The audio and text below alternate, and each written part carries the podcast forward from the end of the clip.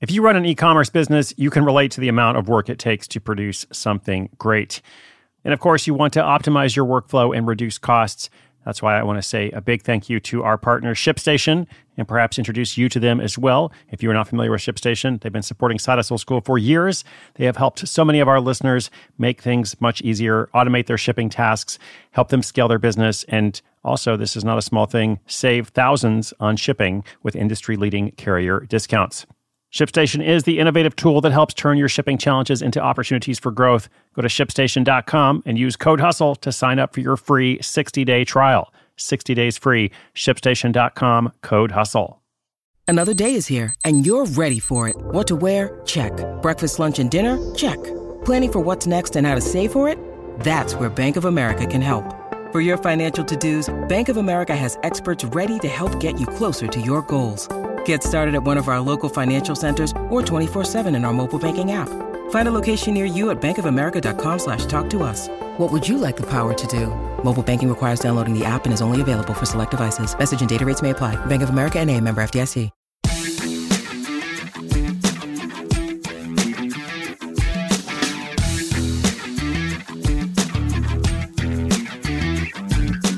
In this week's Failure Friday segment, we explore the downfall of a once lucrative affiliate business.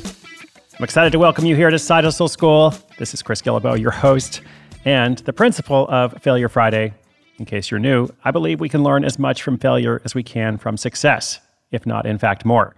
So, in these segments, you get to hear directly from a side hustler who has struggled in some way uh, or something does not go as planned. There's lots of different variations.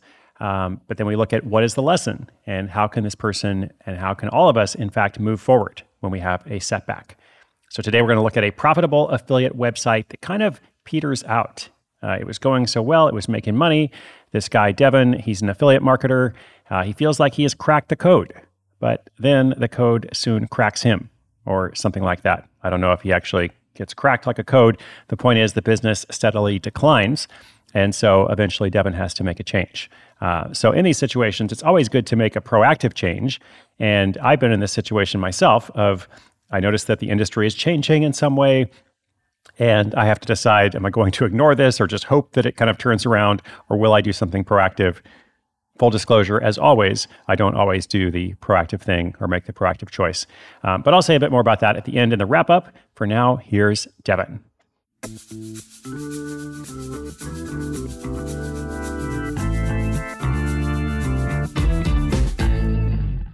name is Devin Vale, and for more than two years I was riding the high wave of affiliate marketing success. When I first stumbled into it, I felt like I had cracked a secret code. By simply promoting products and driving traffic to retailers' websites, I was bringing in commissions that quickly exceeded my day job salary. It all started with a niche blog I created that reviewed and recommended high end electronics, a passion of mine. I had affiliate agreements with major online retailers, and as my site's popularity grew, so did my affiliate income. For a couple of years, the upward trends seemed unstoppable. I became comfortable, perhaps too comfortable, with the status quo. The algorithms that govern traffic and engagement changed, consumer behavior evolved, and mobile commerce started outpacing traditional desktop based sales.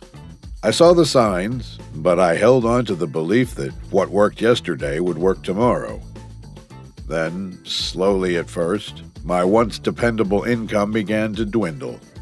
At first, I chalked it up to market fluctuations and kept on as usual, but the decline continued. The SEO tactics I had mastered were now outdated, and social media platforms had changed their algorithms. I wasn't just competing with other affiliate marketers anymore, but also with the retailers themselves who had begun to dominate the digital ad space. I stubbornly refused to pivot. Instead of researching new strategies or investing in learning about emerging e commerce trends, I poured more money into the same old tactics in an attempt to reclaim the lost traffic.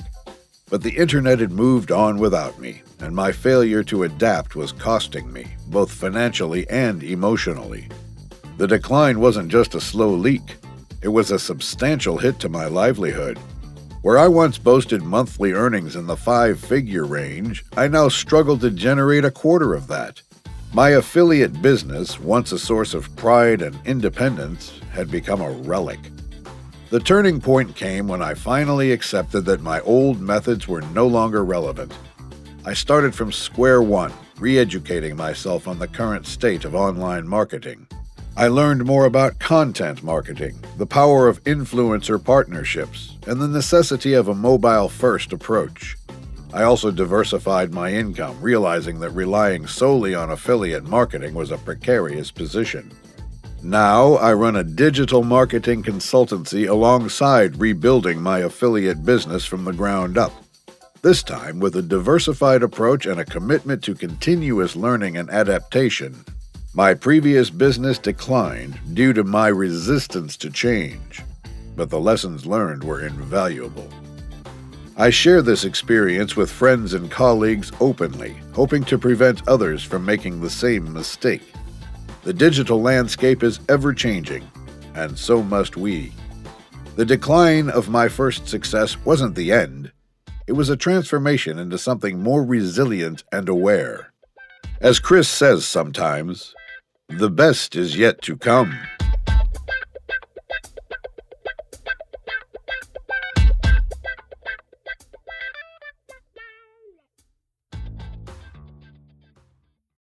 When you need mealtime inspiration, it's worth shopping Kroger, where you'll find over 30,000 mouthwatering choices that excite your inner foodie. And no matter what tasty choice you make, you'll enjoy our everyday low prices, plus extra ways to save, like digital coupons worth over $600 each week. You can also save up to $1 off per gallon at the pump with fuel points. More savings and more inspiring flavors make shopping Kroger worth it every time. Kroger, fresh for everyone. Fuel restrictions apply. Well, as I said, it's always hard to make that proactive choice. Um, we share these stories in hopes that perhaps you'll make a more proactive choice than I've made myself sometimes in these situations, uh, or you know, in Devin's case. But also in this case, the affiliate business is an ever-changing world, and uh, you are very dependent on algorithms and things that are outside your control. Uh, so, all things being equal, I think uh, it's better to build a business that you're not so dependent on something like that whenever possible.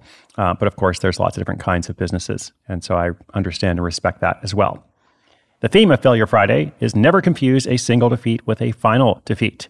So I'm glad that Devin has picked himself up and is working on other projects moving forward positively. Thanks, Devin, for sharing the story. Listeners, thanks for listening. Today's notes, sidehustleschool.com slash 2540. We are trucking along in the midst of the holiday season. I hope you're doing well, taking care of yourself over there. Uh, more episodes coming out every single day. It's always free. You can listen wherever you get your podcasts or just on the website, sidehustleschool.com. My name is Chris Guillebeau. You're listening to Side Hustle School.